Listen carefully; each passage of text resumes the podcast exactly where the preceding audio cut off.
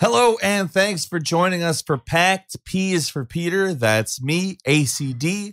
Right next to me here, the lovely Miss Astronaut Cowboy Doctor, Master of Science. Help us out by subscribing on YouTube, Spotify, Audible, Apple Podcast, any of your favorite podcast services. Leave us comments. Also, leave glowing reviews on Audible and Apple Podcasts. Most importantly, though, tell your friends. You can help us keep the lights on by becoming a patron at patreon.com slash Peter Coffin. Your monthly support gets you into the Discord server, gets you exclusive content, and you see some content before everyone else. For instance, patrons have been able to watch my new very important documentary, Free Speech Extreme, early. So becoming a patron gives you access to that. Everyone who wants to participate in the premiere of this video on Saturday needs to show up at youtube.com slash Peter at 6 p.m. Eastern Standard Time. We're going to be streaming and then premiering the new very important documentary. Sorry for the long intro, but we really want as many people there as we can get. Stream is at 6 p.m. Eastern Standard Time. Free Speech Extreme is at 7:30. Which is better? Ableism, racism, or homophobia? I don't know. What do we mean by better? I guess is where we start with that.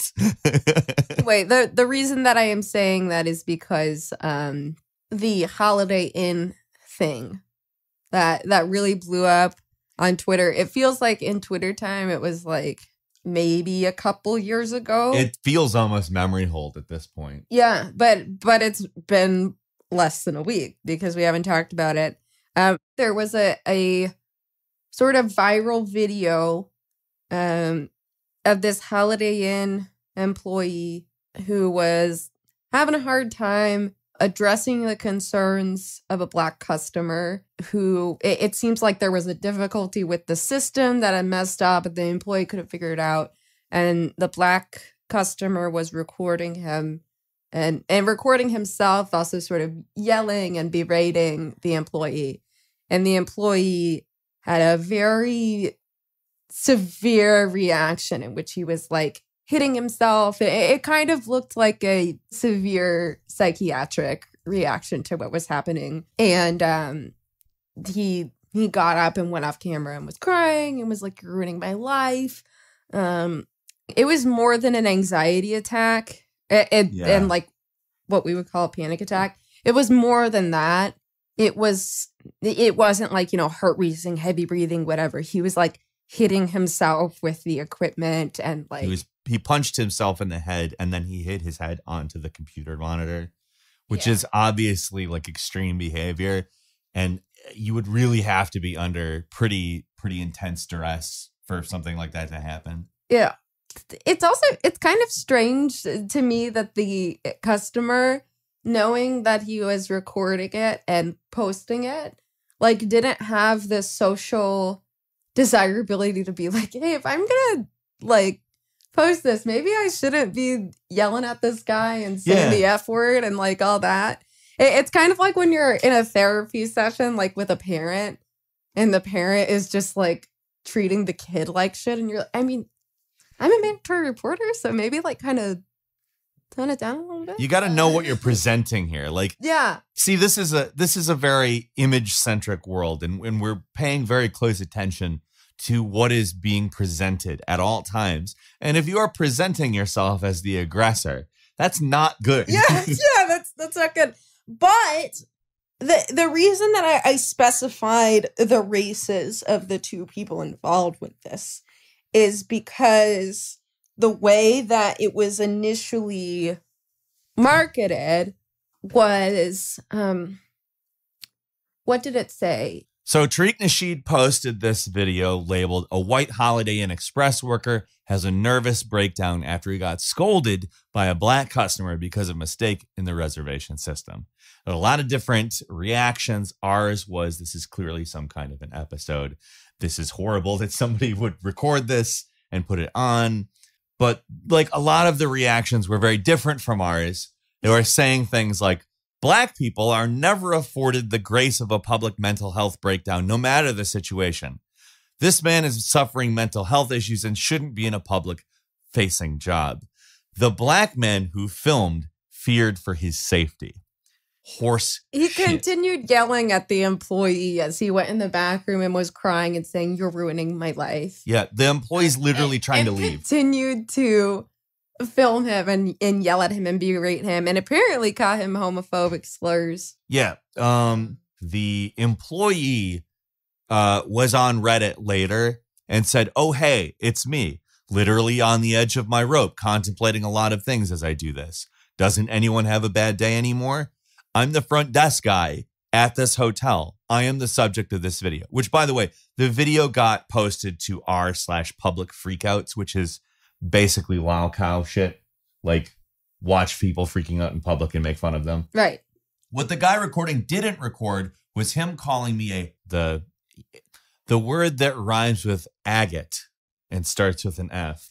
I mean, technically, we're allowed to say it You know. because we're queer. Um, We're both queer, yeah. What the guy recording didn't record was him calling me a faggot for taking his money, which is my job, as well as threatening my job security. While the depiction is correct, because I am a giant homosexual, that was that, I was done. Right before he started recording, I told him I have mental illness. I need a moment to think before he just kept going and going and going and going before it became too much. Yes, I have BPD with schizoaffective tendencies. This is not one of my best moments. Mental illness is real and it can literally destroy lives. All I wanted to do was help him, which I couldn't because at that point my hands were tied. But they pressured me and tried to argue with me, and I don't know how to handle it. Terrible. And, and, and uh, there were a number of people who were just saying very woke things about how the white worker person was just bad. couldn't handle criticism from a black person and, obviously and was threatening the black man with his nervous breakdown that did not affect him in any way and uh, elicited continued recording of the situation. Where of course the, the underlying threat of all of those criticisms is that these people are upholding white supremacy by not supporting vulnerable workers Yeah. It's an anti labor stance to defend a customer at a hotel, treating an employee that way for a mistake that they weren't accountable for and we're trying to fix. There were also people who were like, it was bad what happened to the worker, but none of you would care if it weren't a white man, which That's so not fucking true. If if those roles caveat, Uh, I hate saying that because that's a thing that like people I'm not saying that like reverse racism exists. no, And I just want to put that caveat out there. if the races were reversed, if anything, it would be something I would be more concerned about uh, if it was literally the exact same thing. However, the power dynamic in that situation is is not that of race. The thing that is so insidious about this though is that we are able to use either faux or real but misdirected concern about racialized hegemony. That is a big concern.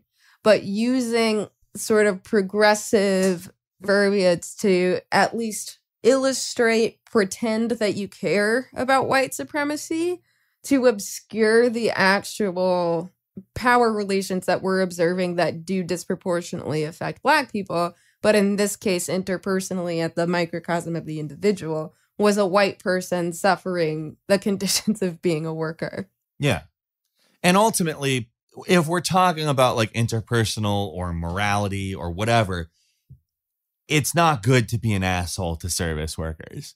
But beyond that, the power dynamic at play is that the worker is selling their labor. And in the case of this worker particularly, they're selling their labor at being a customer service worker, interfacing with uh, machines which more or less facilitate the transaction for the customer getting into a hotel room. And if the machine screws up, it is not their fault. What the customer ultimately does here, though, is penalizes a worker who is being coerced into labor, who clearly has issues that affect his performance in a public facing job that is still it's necessary for him to occupy that Right. position. You're blaming that person for a, an issue that is, well, in two ways systemic. First, it's systemic in terms of the worker and power dynamic, but also systemic in terms of the software screwing up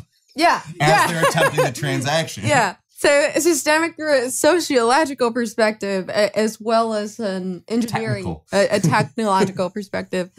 Yeah. The, the other thing that's so absurd about that um, tweet where that woman is like, number one, a black person has never afforded the grace of a public breakdown.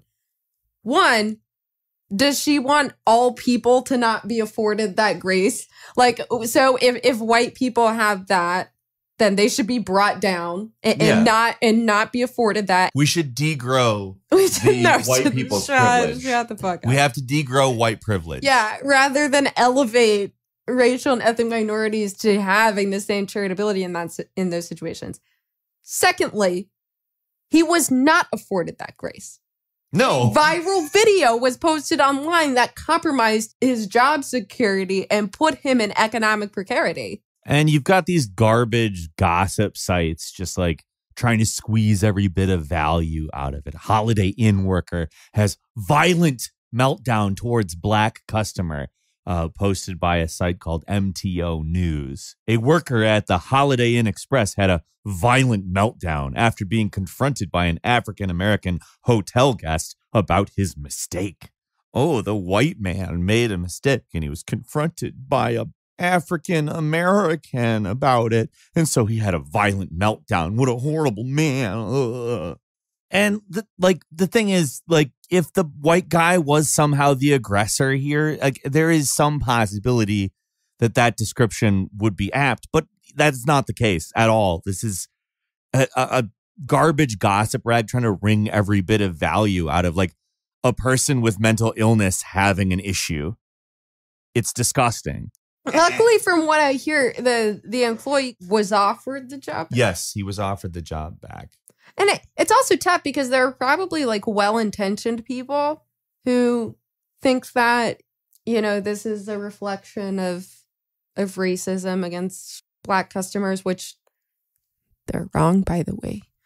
Um, and, and by defending that situation, again, I can't stress this enough, and this is my main point about this, is to defend the customer in that situation is a white supremacist act and that is an anti-worker stance to have.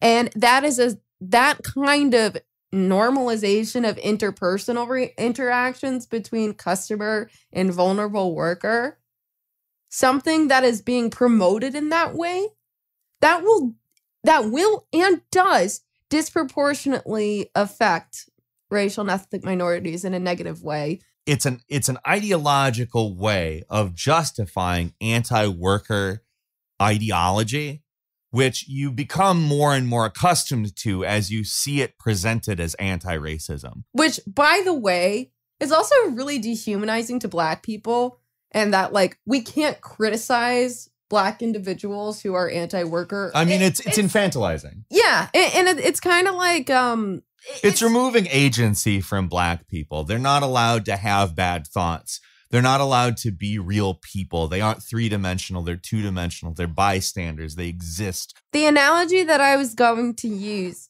was that it kind of reminds me in like the early 2000s, but like 2010s, where like female villains were becoming a thing. And instead of like characterizing those villains as like awful Mhm, and like doing mhm. heinous acts, Mhm. the way that those were marketed was like, oh, what a fucking lady boss. Like, yes, bitch. Okay, work. Like, that like obviously these are not the same things and I, I get hesitant to do analogies like that because the the construct of patriarchy operates at a much different level but in a not in a level that is related to white supremacy but just this example kind of seems like the same thing in the infantilization and like mhm. unidimensionalizing black people as people who cannot be criticized for failure. I also, and both of us kind of had this reaction of like, eh, is anyone else just really bored by these stories as much as I want to? Hasn't this just been like over, just like overdone and, and over talked about in such a short period of time? The problem is, and the reason that we need to talk about these things is we're whenever we talk about individuals or you know what AOC or Ilhan Omar said or what this customer did to this worker um, or even like the same way that people are prioritizing the George Floyd trial as a way to talk about police brutality. That's actually a really good example. And that the reason that we talk about these individual things that happen is because they're obviously illustrative and reflective of systems and how systems operate. It's important to dissociate the conversation about this from the consumeristic appeal of just like, you know, fabricated outrage about, ah, this worker was assaulted and and just like this we're talking about class.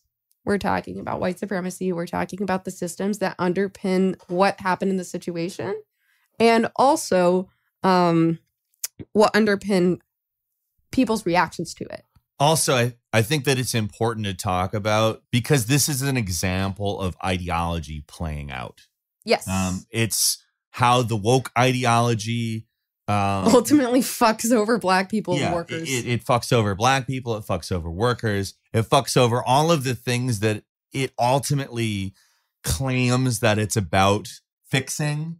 It's this situation where you have this stated goal of something like anti racism and you go really hard at it. And the most visible addressing of these situations ultimately ends up being propagated by like Target or some other company like uh Whole Foods has a BLM thing. Well, then again, and you said like you know these people focus on maybe like one unilateral issue like anti-racism. They think Mhm. that they are, but they're not. No, exactly. If if you're not talking about class, you, you are you do not have a anti-racist analysis. exactly. The underlying factor of that is that I am considering the material conditions and resulting inequities that disproportionately affect people of color because of the overarching justifying ideology of white supremacy and how neoliberalism continues to incentivize, double down, and perpetuate that.